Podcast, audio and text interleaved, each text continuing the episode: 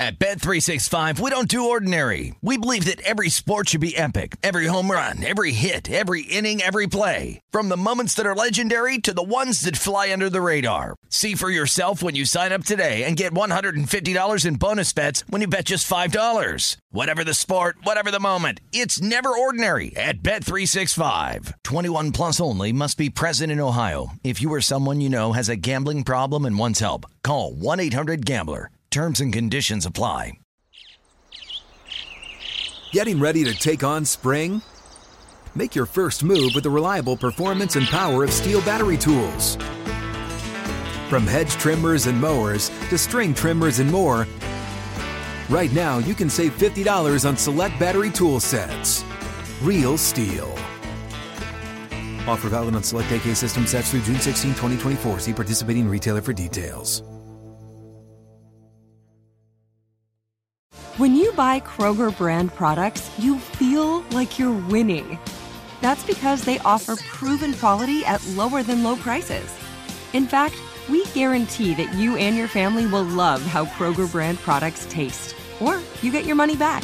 So next time you're shopping for the family, look for delicious Kroger brand products because they'll make you all feel like you're winning. Shop now, in store, or online. Kroger, fresh for everyone.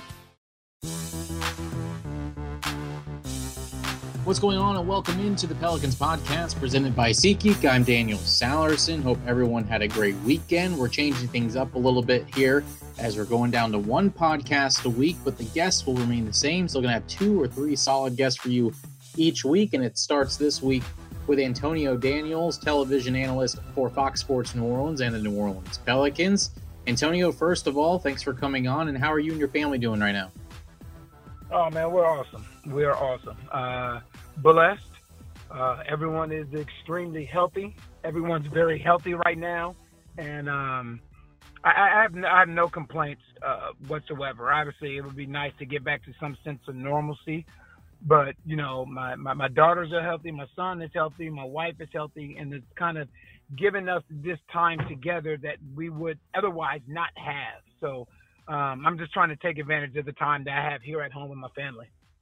Absolutely. Well said, my friend. Well, the big reason why we're having you on today, obviously, we really don't have a lot of basketball to talk about, but what's been kind of saving us basketball fans and sports fans during this hiatus has been the Last Dance documentary every Sunday on ESPN. And we're through six episodes. I know Todd Graffagnini spoke to you before the documentary started. So I wanted to at least ask you at first, what, what have been your thoughts when watching the first six episodes? What stuck out to you? Ah, uh, man. Well, well it's, it's tough because there's a lot that sticks out almost each episode. Mm-hmm. Um, I, I, I just like how it, um, how during this time, like you said it, we all need something. You know, as far as sports is concerned, something to kind of take our attention and take our mind, and and that's really good. Obviously, you know, one of the best teams in NBA history, um, and just it, this gives fans and those that really weren't around the Bulls organization at that time a really good look at what the NBA is really about. You know, some of the things that happen, we think it's just, we think it's just X's and O's, and guys just go out there and play. There are so many things that are happening beneath the surface that impact what happens on the game, a guy's mentality, uh, a guy's mood, what a guy's going through, whatever it may be. And and this is bringing bringing a lot of those things to light in the first six episodes correct me if I'm wrong, but I think you were a rookie during that 97 98 season with the Grizzlies. What stood out to you about that season just from afar, knowing about what this dynasty could be and, and how things might end? You know, nothing honestly at that time stood out. You know what stood out was a year later when I was in San Antonio and we won the championship in 98 99. It was a lockout year, but also that was the first year that that Bulls team was torn apart. So if that Bulls team would have stayed together, our San Antonio Spurs team probably would have faced Michael Jordan, Scottie Pippen, Dennis Rodman, and those Chicago Bulls in the NBA Finals in 1999. Did you feel like that was your window, knowing that as soon as the the dynasty was broken up, I'm sure a lot of teams felt like that way, but I'm sure your team was one that felt like, hey, this is our chance now to to maybe oh, capture of one of what turned into be many for the San Antonio Spurs. Oh, of course. Like at that time when you know, Michael Jordan is is no longer there, and and and Scottie Pippen goes on to I believe it was Houston, and and Dennis Rodman goes on to play a couple more years. Yeah, that Chicago Bulls team would never be the same, obviously, and that was at that time that was the standard. That was the standard right there. You know, they won I believe it was six championships in nine years, and mm-hmm. that was the standard. So when that team came apart, now that basically opened the NBA for everyone else, similar to what Golden State has done obviously in a, in a smaller cycle, but similar to what they've done. When Kevin Durant leaves and then uh, Andre Iguodala leaves and uh, Shaun Livingston retires and Steph Curry gets hurt and Klay Thompson gets hurt, now what that brings is parity throughout the league. And now you will see so many different teams realizing and understanding that, man, we have an opportunity to to take advantage of this championship window.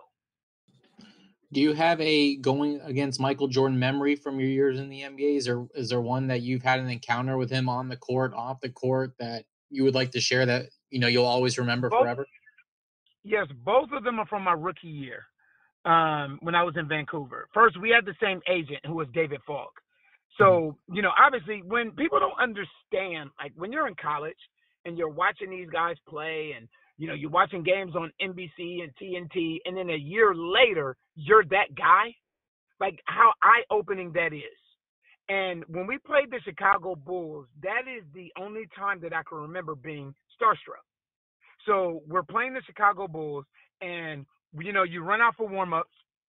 We're out there and we're warming up and we're warming up, and I just stopped and I went to half court and I just stood and I just watched Michael Jordan and Scottie Pippen and the Chicago Bulls warm up while we were warming up. So I mm-hmm. completely stopped warming up. I was just watching those guys. Like, oh my gosh, like I cannot believe where I am right now and who I'm about to compete against. And one of the vets, excuse me, one of the mm-hmm. vets on our team came and tapped me on the shoulder. Was like, hey, young fella, I, I, I get it. That's Michael Jordan. That's Scottie Pippen. We got a game to play. So I had to kind of, I had to kind of zone out. Like, oh, you know what? You're right. We ended up getting beat by like 40. We ended up getting our tails whooped. But after the game, uh, I actually had dinner with Michael Jordan and David Falk. So that was a night that that outside of the getting our tail whooped, that's a night that I won't forget. Clearly, because you were watching him warm up, that was the reason why you lost by 40, correct? Yeah, I think that's it. That may be it. Maybe I wasn't the only one that was starstruck. Yeah, no kidding, no kidding. Um, you know what's really stuck out to me during this series? Again, plenty of, of things like you mentioned. There's so many things that we can dive into, but won't have the time. But Jerry Krause really sticks out to me, um, and kind of how he's now remembered or played as more like a villain in this when he no really put that dynasty together. Uh, for me, that was something that I really learned during this. Is that something that kind of stuck out to you whenever we've been going through this documentary with each time, whether we go back to the first few seasons? they were still at that point where there was animosity towards Jerry Krause and Michael Jordan, and Scottie Pippen. Has that kind of changed your viewpoint on the whole situation, knowing what you're learning through this? No, because there, there's not a whole lot that I've learned as far as what happened um, and what went on with Jerry Krause that I hadn't heard about throughout the course of my NBA tenure. Um, I, I tell you the part that kind of kind of rubs me the wrong way, I guess, is, is you said it. Like he was, he was, uh, he's made out to be a villain. I, I, I get it, I get, but he also built that dynasty. Mm-hmm. You know, if you think about it, you know, he, he didn't draft Michael Jordan, but he he hired Phil Jackson as an assistant coach, and then had him replace Doug Collins. He found Scottie or traded for Scottie Pippen, brought in Horace Grant, so he had a lot to do putting the pieces of the puzzle around Michael Jordan, Scottie Pippen, you know, the Dennis Rodman, all of these guys. So he had a lot to do with the building of that dynasty. On the flip side, he had a lot to do with the breakup of the dynasty as well. And, and here's my thought process on it, Daniel. Mm. There's something that we don't know. Toni Kukoc came out a couple days ago and said you know, it's a shame that they're making this docu series now where Jerry Krause isn't here, so we don't get a chance to hear his side of the story, which leads you to believe that there's something that we're missing here. Because right. watching these, I have a hard time thinking that when you win six championships, you go three-peat. Michael Jordan walks away for a couple years. He comes back. You go three-peat. That the only thing that tore this dynasty apart was ego because Phil Jackson was getting more credit than he was. And the part about this whole thing that that just I, I can't wrap my hands around is there has to be more. But Jerry Krause, obviously not being here, God rest his soul, doesn't give us the opportunity to hear the other side. That's a great point, and we'll may never know about the other side, obviously, with him being gone. But it, it certainly was something that really stuck out to me. And also, the other thing was this kind of on the opposite end of the spectrum, but the style of play in the 90s. And we all know that the style of play right now is totally different than it was. But when you're seeing these final scores where the Bulls are winning uh, with a total of 87 points and 90 points, and you talk about the physicality with the bad boys, and even that series with the Knicks um, in the Eastern Conference Finals, just how physical they are. I don't know how much you could get away with that, or if any of it during this era of basketball. Oh no, you couldn't at all. Oh my gosh, you could not at all. I, I remember when we played the Knicks in the '99 Finals. Um, I don't believe one of the, I believe maybe one time that we scored over 100 either team scored over 100. And after that series is when David Stern changed the hand checking rule for that exact reason. You know, you have NBA finals that are, you know, 87 to 80, 75 to, to, to you know I mean? Whatever it may be. So the, the scores are relatively low as opposed to what you see in today's NBA, where it's more free flowing. You know, you, you see the physicality. That's the one thing that really stood out to me because you're so you used to and you become accustomed to watching today's NBA. The lack of physicality in comparison to the 80s and 90s is something that has really stood out to me in this docuseries. In this docuseries, The Last Dance, how hard they played, how hard they fouled, you know, the the the competition level, the competitive nature that was involved in every single playoff game. You don't see guys out there hugging each other. You don't see guys out there that are boys. This is prior to the AAU era where guys are um, have become really good friends because they've been on the same teams growing up. This is prior to that. Guys disliked each other. You know, the big story now is Isiah Thomas not being on the dream team. Mm-hmm. And the big reason he wasn't on the dream team is because he rubbed so many of those guys the wrong way because of his competitive nature. He had it out with Michael. He had it out with Magic. He had it out with Bird. He had it out with all these different guys. So this was a complete different generation. And you can see the different mentality in the 90s, in the 80s, in the 90s. Yeah, I've been thinking about when watching this, what are some of the young players that are 19, 20, 21 years old thinking when they're watching some of these highlights and how it's so much different nowadays? It, really is fascinating to see the physicality and the competitiveness, as you mentioned. Before I let you go, one quick question. Um, this might be a tough one, but if you had to, after this docu series is done, which player would you want to do this again with? And it doesn't have to be 10 parts. We doesn't have to be exactly the same and this person could be still playing or not playing anymore if there's one or two people that you would want to see next in this docu series about themselves who would it be uh, i would want to see a docu series on lebron mm-hmm. obviously because he came directly from high school um, because of all that he's gone through uh, throughout the course of his nba career you know uh, being beloved then being the villain you know, winning a couple championships, making it to four straight finals, and then going back to Cleveland, you know, after everything that just transpired with them burning his jerseys and so on and so forth, and then leaving Cleveland and going to one of the biggest brands in the NBA, LA. Like, I would love to see a docu series on LeBron and obviously Kobe Bryant. Obviously Kobe, yeah. and it's not just about his career, but also about life after basketball as well. The thing that people forget about Kobe, Kobe didn't come into that in, into the NBA um, that guy. You know, there were some there were some uh, bumps, some bruises. He had to learn. There were some air ball shot in key times, and to watch him pick himself up and the amount of confidence that he exuded when he was eight, and also when he was number 24 to post career. You know, just enjoying his family, understanding um, his significance as a husband and as a father, and and him paying it forward to others, like Michael Jordan paid it forward to him. Just that whole side of it. So my two would probably be uh, LeBron James, Kobe Bryant, and 10, 15 years down the line, I would love to see one on Zion Williamson as well. Absolutely, and maybe you might be part of it. You know, being the broadcaster and all that. So it definitely would be fascinating to see. But I agree with you, LeBron James, Mike, or Kobe Bryant need to be the next two if they do this. But it's certainly been outstanding to watch this. It's something to look forward to every Sunday, where you have two hours of uninterrupted, great uh, docu series. And there's only four more left, unfortunately. So certainly enjoy the last four. And I certainly enjoy you coming on, Antonio. I really appreciate the time. Stay safe, and I look forward to talking to you down the road, my friend. For sure. Anytime, brother. Anytime. You stay safe.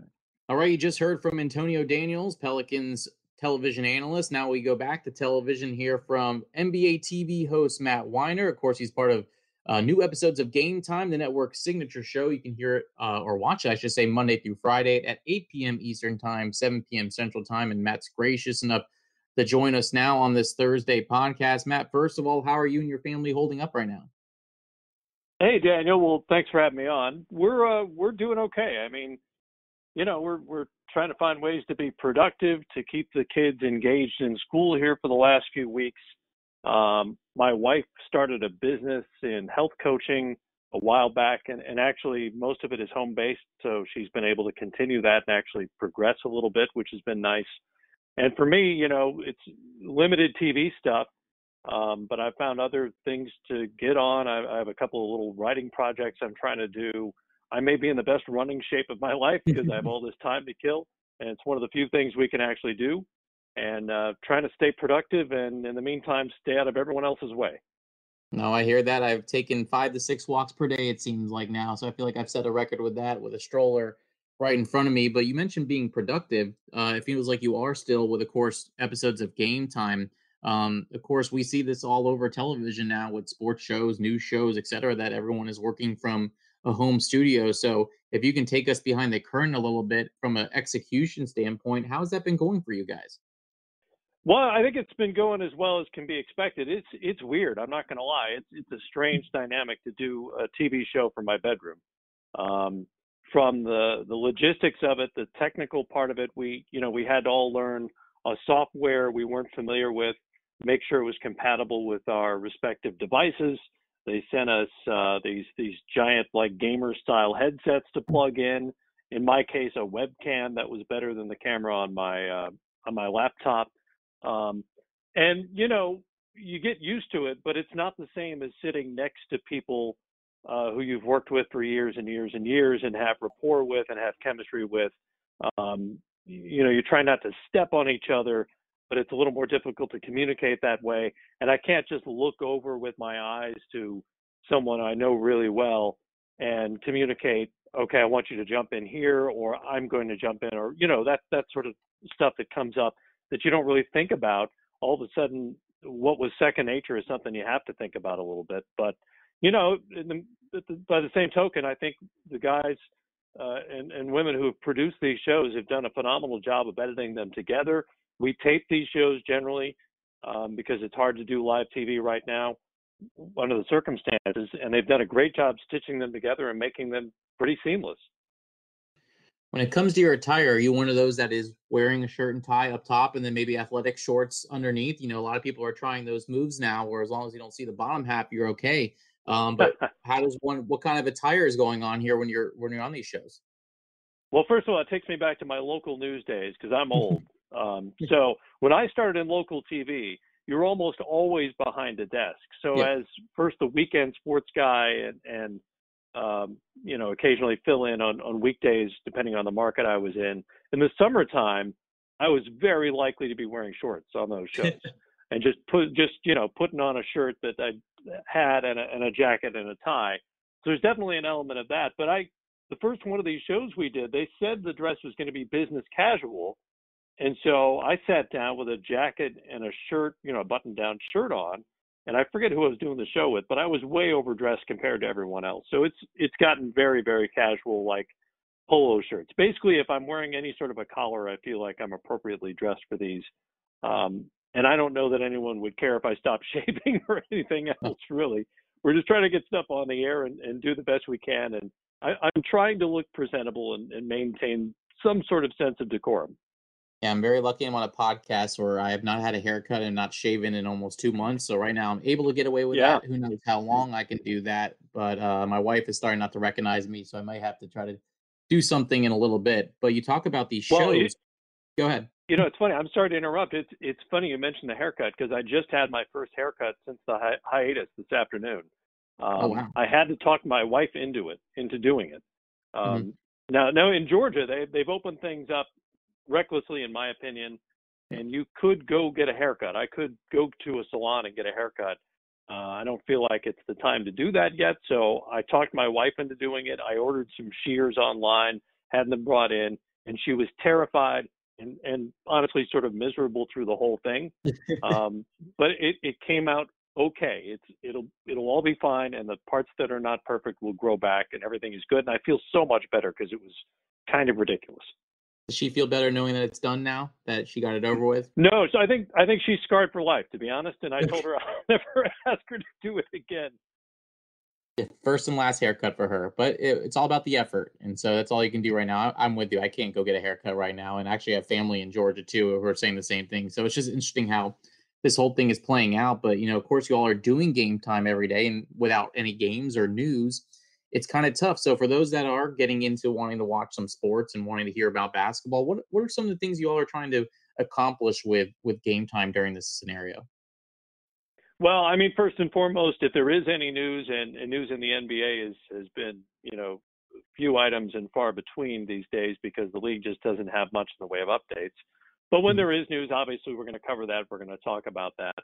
Uh, we've talked uh, with our analysts a lot about what the season could look like if it resumes. Uh, what what should a bare minimum be? Uh, what considerations should there be for players for getting back into shape, getting into basketball shape, where the games should be played, that sort of thing. And then we've leaned on a lot of interviews with um, current players, with uh, you know all-time greats, Hall of Famers. The other day we spoke with Sabrina Ionescu, the first pick of the WNBA draft. So it's it's been more interview heavy probably than usual in the absence of news and obviously highlights, um, but still still relevant stuff. And and one thing I think the network has done really well has brought back a lot of these classic games with commentary from some of the players who have been involved. And I did a couple of these going back to the Eastern Conference Finals in the 80s with the Pistons and Celtics. And we had Isiah Thomas and we had Kevin McHale on and we had Rick Mahorn on for one of those.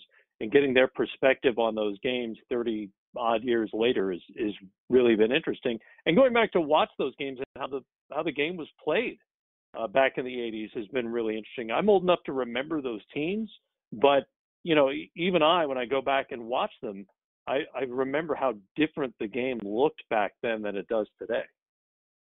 Yeah, I mean that that is true. And you know, even just watching the the Last Dance documentary, um, just watching the difference in styles of basketball in the '90s compared to what it is now, it really is fascinating to see. I wonder what all these young players are thinking when they see so many hard fouls and low scoring games. It, really has been Right. kind of cool to to kind of go back and, and see how things were um, is compared to the style now. Um, another thing that you know, of course, we talk about the uncertainty right now, and I know no one really has a good solution right now. If they did, then we'd be playing basketball. And I know safe health and safety is the most important thing. Um, with that being said, a hypothetical situation for you. Let's say you can get the health and safety checked off. What scenario you think would work best to kind of finish this season? Whether it's a play-in tournament, whether it's bubble cities, whether it's arenas without fans. Um, how would you see this playing out if you were able to make that decision? Well, it, it, first and foremost, and, and not to evade the, the question, but first and foremost, it depends on the timeline. Sure. And when David, uh, when Adam Silver rather had his press conference on May, or excuse me, April 17th, I think it was, he quoted Bob Iger, the Disney chairman, um, saying that they're more concerned with the data, not the date. In other words, what uh, the medical folks, what science is telling us about uh, the virus and whether it has flattened and when it is safe to return. Um, without knowing that date, it's hard to really say what's a best case scenario. Mm-hmm. I, honestly, I, I tend to think that the season is over.